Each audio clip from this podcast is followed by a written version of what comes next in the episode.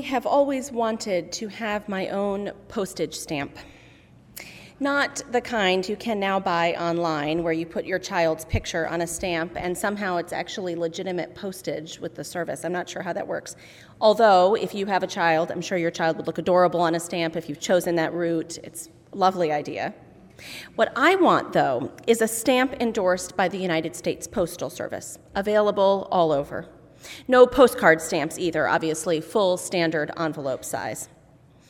And now I know what I would want on the stamp, or at least what series I would want to be in.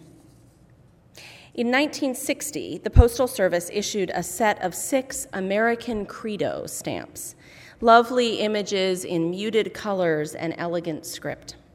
Written on them were credos, belief statements, value statements from American founding fathers. Observe good faith and justice toward all nations, wrote George Washington. I have sworn hostility against every form of tyranny over the mind of man, Thomas Jefferson. And from the great Benjamin Franklin, fear to do ill, and you need fear naught else. Now, first of all, obviously that series needed some women's voices, but it's not just for gender equity reasons that I feel this is the stamp for me. And I don't really think that my name actually belongs in a list that includes George Washington and Benjamin Franklin. But I do think that my name, all our names, belong in a list of people who have credos, people who know what they believe and aren't afraid to say it. As many of you know, I am a clergy person in two different traditions Unitarian Universalism and ethical culture.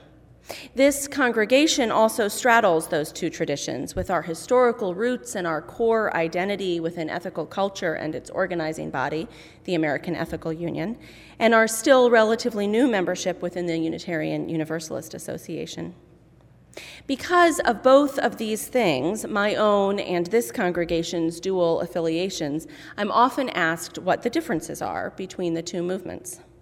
Of course, I have an answer, it's my job to have an answer to that. And actually, I think there are important and interesting differences, some of which are also things the two movements could learn from each other, whether or not they'd each want to adopt them.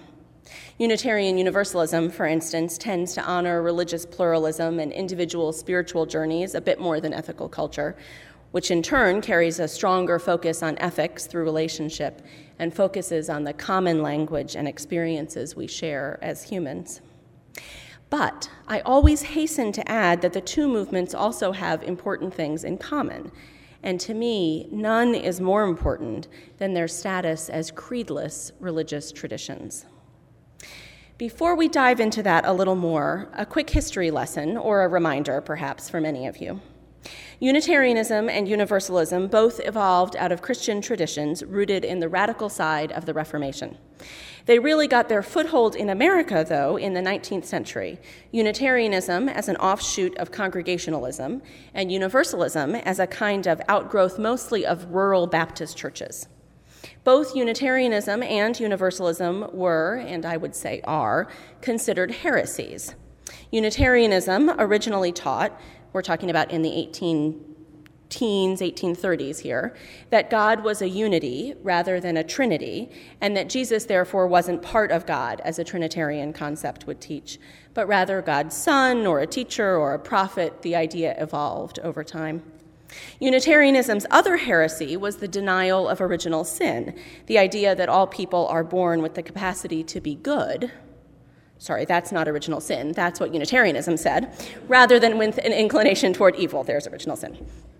Universalism, on the other hand, centered around the heresy of universal salvation, the idea that people couldn't be ultimately divided into good or bad, but that we would all end up in the same place. In its early years, different Universalist preachers had different ideas about what exactly that might look like, would everyone go to heaven right away? Would the bad people get a thousand years of purgatory first? But the end result was always the same. We were all eventually saved because no loving God could condemn some of God's children to eternal damnation. Okay, so that's a quick history of the original thoughts of American Unitarianism and Universalism in the early to mid 19th century. I want to emphasize that both of the movements evolved dramatically over time and eventually ended up being what I think of as Protestant denominations that protested themselves out of Protestantism.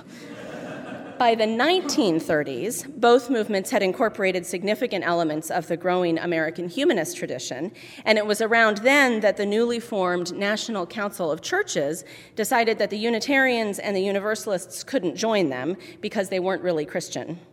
After that, there was no looking back, and by the time the Unitarians and the Universalists merged in 1962, they actually made the decision at the General Assembly of 1961, which means that right now in Charlotte, North Carolina, the 50th anniversary of that merger is being celebrated. By that time, neither were considered Christian traditions, although they both had elements of Christian teaching and style that continued to live in their movements. Okay, whew, just catch my breath here. That's a brief overview of a couple of hundred years of religious thought. But what about this creed stuff? After all, I've described some ideas which, although heretical, certainly sound like beliefs. How can I say that the Unitarian and Universalist traditions are creedless? And what does all of that have to do with ethical culture? The answer awaits. History is so fun. One of the keys, Barry thinks history is fun too, or he's just laughing at me. One of the keys is that both Unitarianism and Universalism were organized on a covenantal basis, which is basically the way to bring a religious community together when it's not creedal. Neither of them ever had a litmus test for members, but instead asked members to covenant, to promise, to walk together with the community. On a practical level, because they were both continually evolving heresies, it would have been hard to put together a creed. Universalism, in its early years, has had, as I mentioned, these different ideas about how its core tenet really worked. And Unitarianism was built partly on the idea of the ever expanding understanding of the human mind. Both movements used biblical criticism and emphasized reason much earlier than other religious traditions, which also tends to pull one away from formal creeds. I think, though, that one of the best ways to examine at least Unitarianism's status as a creedless tradition is to take a look at a time when, according to some, there was a push for a creed and what happened. And this is actually especially fun for us because it links into ethical culture, giving us a glimpse of one of the earliest joint efforts between the two movements. So, let's find ourselves in the 1860s when a Unitarian minister named Henry Whitney Bellows was trying to organize the somewhat unorganized Unitarians into a more strongly connected system. Now, as someone who likes things organized, I have a lot of sympathy for Henry Bellows. I think mostly he was trying to help the Unitarians to be more effective in the world. But he thought that the way to do it was to solidify their place within the Christian tradition, to make really clear how they fit in and what they believed. Indeed, he actually wrote in a private letter to a friend, quote, I am persuaded that history shows no progress in any sect not built upon dogma, and that, inconvenient as it is, we must find and enunciate our creed. End quote. So Henry Whitney Bellows proposed to this new organization he was putting together of Unitarian churches that they adopt what does seem an awful lot like a creed, and one that identified them as clearly within the Christian tradition. It's important to note that it wasn't really a creed in the sense we see in many churches. There was no expectation that individual members of Unitarian churches would have to ascribe to these beliefs to become members, but it came about as close as anything ever has in Unitarianism. So, what happened? Well, as some of you might remember, the 1860s were also the time of the rising of transcendentalism within the Unitarian movement, and really within American culture at large. As you can imagine, those transcendentalists, Ralph Waldo Emerson out in the mountain by himself and the hill and the grass, were not very pleased about that's he's a little more complex than that. anyway, were not very pleased, these transcendentalists, about anything creedal in nature, nor were they planning to be part of an organization that called itself distinctly Christian. So they broke off from this particular organization that Bellows was founding and formed the Free Religious Association, allying themselves with other liberal religious folks, including anybody? Felix Adler, yeah, the founder of Ethical Culture, who actually served as vice president of the Free Religious Association for at least a year.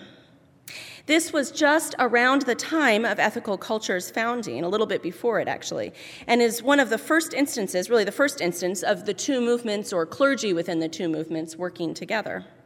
A few very liberal rabbis were also involved, and others interested in the movement of free religion, of religion that was as far from creedal as you could get. As some of you might know, Felix Adler insisted on a creedless religious tradition from the beginning, arguing that his movement was for people with all kinds of beliefs. Diversity in the creed, unanimity in the deed, he wrote. We may think differently, but let's act together. Ironically, Adler left the Free Religious Association in part because he found them too disorganized. Organization really was not a strong suit for the Transcendentalists, and it does give you a little more sympathy for poor Reverend Bellows. Within 30 years, the organization that Henry Whitney Bellows had created had changed their tune and described themselves as outside, or at least broader than, the Christian tradition. So that's before the turn of the last century. The transcendental, last last century. Anyway in the 1800s the transcendentalists had won out in the battle for unitarianism's soul and it hasn't looked back since. One has to wonder though why henry whitney bellows proposed a creed or as the historian conrad wright refers to it a creedlet. It wasn't quite a creed in the first place. Why if it was as he wrote to his friend inconvenient did he think a creed was important to the growth of a religious movement? I have never been part of a tradition with a creed, but I know that some of you have. You might remember reciting the creed on Sunday mornings or learning it in catechism class. Some religious traditions don't speak their creeds aloud at each service, but have them as part of a membership ceremony or posted prominently in the building. One way or another, they get across the idea that if you belong to that community, you are ascribing to a certain set of beliefs. You may struggle with them, you may wonder about them, you may even be encouraged to wrestle with them and ask questions about them. But in the end, the community has some clarity about what they are, what they mean, and who belongs. Or rather, who believes. A couple of years ago, my colleague Mary Herman offered a wonderful platform on different kinds of religious traditions. Some of you might remember it. She spoke about traditions that were believing, traditions that were about belonging, and traditions that were about behaving. Many Christian traditions, which usually have clear creeds, are about belief. Jewish traditions are often more about belonging, and our own tradition tends to emphasize behaving, how we are in the world. But, as Mary said that day, it's still important what we believe. In fact, here is another way that Unitarian Universalism and ethical culture are alike. You can completely annoy their clergy with the exact same phrase. It goes like this Oh, yeah, whichever tradition you're talking about. I've heard of that. That's that religion where you get to believe whatever you want. No, no, no. This is not a religion where you can believe anything that you want, but it's easy to see why someone more familiar with creedal traditions might think that. And I imagine that that concern may have been behind Henry Bellows' ill fated attempt to create a creed for Unitarianism. After all, we in non creedal traditions have no test for membership, no set of beliefs we recite each week. Wes's own statement of purpose, printed on the front of our program, offers some of our hopes for who we are, but no one is asked to sign on the dotted line when they read it. And the hopes, not surprisingly, are really behavioral ones about who we want to be or what we want to do in the world, not what we believe. So, how does anyone ever know what to believe at Wes, or at any ethical culture or Unitarian Universalist congregation, for that matter? Well, both movements have created some guideposts. Unitarian Universalism developed a set of seven principles which congregations, not individual members, covenant to affirm and promote. Most of the principles, like the pieces of our statement of purpose at Wes, are behavioral, how we want to be, how, what we want to do, but two of them can be understood as belief based. The first principle is the inherent worth and dignity of every person, the idea that each person is worthy, which many trace to Unitarianism's 19th century heresy of the rejection of original sin. Remember that? It was about 10 minutes ago. Yeah. And the seventh principle is respect for the interdependent web of life of which we are all a part, which I've actually heard connected to Universalism's idea of universal salvation. That the seventh principle is a much more modern, rational take on the idea that basically we're all in this together. One thing I like about the seven principles is that, unlike Henry Bellows' attempt at a creed, which came out of his own theology and thought, the principles came out of the people themselves. They were originally formulated at the time of merger in the 1960s and then redone in the 1980s through multiple years of congregational study and movement wide votes. From the start, they were intended as descriptions of what people in Unitarian Universalist congregations already believed and agreed upon, rather than creating theology from on high that people were expected to sign on to. For some Unitarian Universalists, the seven principles are helpful in providing guideposts for what the movement stands for. And for others, of course, they don't feel that helpful, I was just reading a commission on appraisal report where somebody said that they would hardly have the seven principles read to them on their deathbed. But for no one are they considered necessary to membership. Ethical culture has a similar set of principles called the Eight Commitments of Ethical Culture.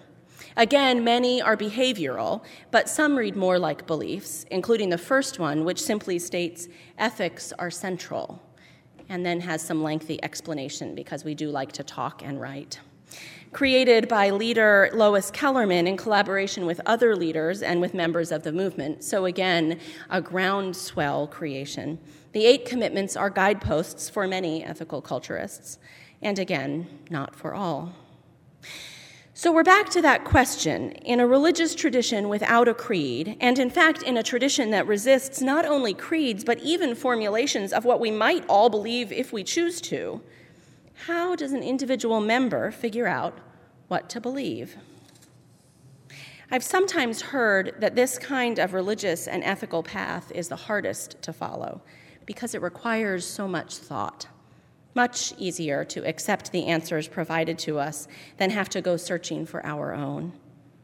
But I think that's a bit of a fallacy for two reasons. First, those in creedal traditions don't necessarily agree with the entirety of the creeds that they recite. They may have to do just as much struggling to find what they truly believe themselves, despite having answers available to them. Second, and more importantly for us, my guess is that many of us really do know what we believe, if we're only brave enough to name it for ourselves. When I was growing up in the Unitarian Universalist tradition, I participated in a coming of age program that culminated in writing our own credo statements and presenting them to the congregation. Credo, of course, is the personal version of a creed it's what you believe, literally the Latin for I believe, and I like that it doesn't purport to be anything more. But still, it's a clarifying and somewhat scary moment to have to say, at 13 years of age, in front of all the people who have watched you grow up, what you believe. Our teens do something similar when they share what they learned during their coming of age experiences here and when they graduate from high school. I remember the advice given to me then, particularly when confronted with the question or the statement that this is the place where you can believe anything you want. No, my teacher said, it's the place where you believe whatever your heart tells you you must. I will tell you what else is a clarifying moment, though having a microphone stuck in your face. I have had a few occasions in the last couple of months to be in that situation, as reporters have approached me for a pithy comment, both at the Human Rights Campaign clergy call in May and at the DC Vote rally so many of us attended yesterday. What I find interesting about what I say, which I, by the way, can never bear to listen to later, so you have to tell me how it comes out. What I find interesting is that it almost always circles back to the inherent worth of every person a principle that is core in both Unitarian Universalist and ethical culture tradition, and which I must believe in deeply because I say it really all the time. I often talk about equality, and sometimes I talk about how every person is not just worthy, but is precious, loved. That's not necessarily that well planned out. It's just what comes out of my mouth when the microphone is nearby. So I guess I believe in the worth of every person, in the preciousness and beauty of the individual human spirit. And because of that, I believe we must be treated equally. And from there stems much of my work for social justice. I remember hearing someone who I thought said his credo just beautifully. It was Peter Morales, who now serves as president of the Unitarian Universalist Association. I was listening to him in a candidate forum, and honestly, these three sentences were much of the reason that I voted for him instead of the other candidate. The question was to give your elevator speech, the few sentences that you have time for if you're in an elevator going from floor one to floor seven, and your companion has just asked, Well, what does your religion believe? The other candidate's answer was lovely, too, about the history of Unitarian Universalism and the people who had fought for freedom of religion and belief. But, although I don't remember the exact words, the spirit of what Peter Morales said just captured my imagination. It went something like this I believe in love and respect and healing the world. If you believe in that too, then your religion and mine are the same. Credos are simple. That's part of what makes them different from creeds. They speak just to what you believe, to what you think is true and right to how you frame your life. They aren't adages or guideposts for anything else, just the few things that feel meaningful to you. I remember while I was in seminary, a pastor who was working with his congregation on their credo statements. They were using a book of credos as a starting point. And although this was a Methodist church, one of those that certainly has a formal creed, the book they were using wasn't based on that at all. I can't remember the title now, but I remember one of the credos that the book presented and that was used as a model for the congregation. I believe in being nice to the pizza delivery guy. There was a little more explanation, of course, but the idea was that what this person believed in most was kindness, especially to those who might be easy to overlook. So, what do you believe? When someone asks you that question, whether or not you're in an elevator, when someone hears you mention Wes or ethical culture and asks, Well, what do you believe anyway? How do you answer? Mary and I talk about this a lot, and one thing we're sure of is that the answer shouldn't start with, So back in 1876, a reference to the founding date of ethical culture. As much as we both love history, we know that's not what your friend or neighbor or just that person in the elevator needs to know. The answer doesn't need to be a lesson, and it can't be a creed. So, what it really is, is a credo. It's an I believe. For just a moment now, I want you to close your eyes and imagine yourself on the elevator or with a microphone stuck in your face. What do you believe anyway? Start with I believe and see what follows.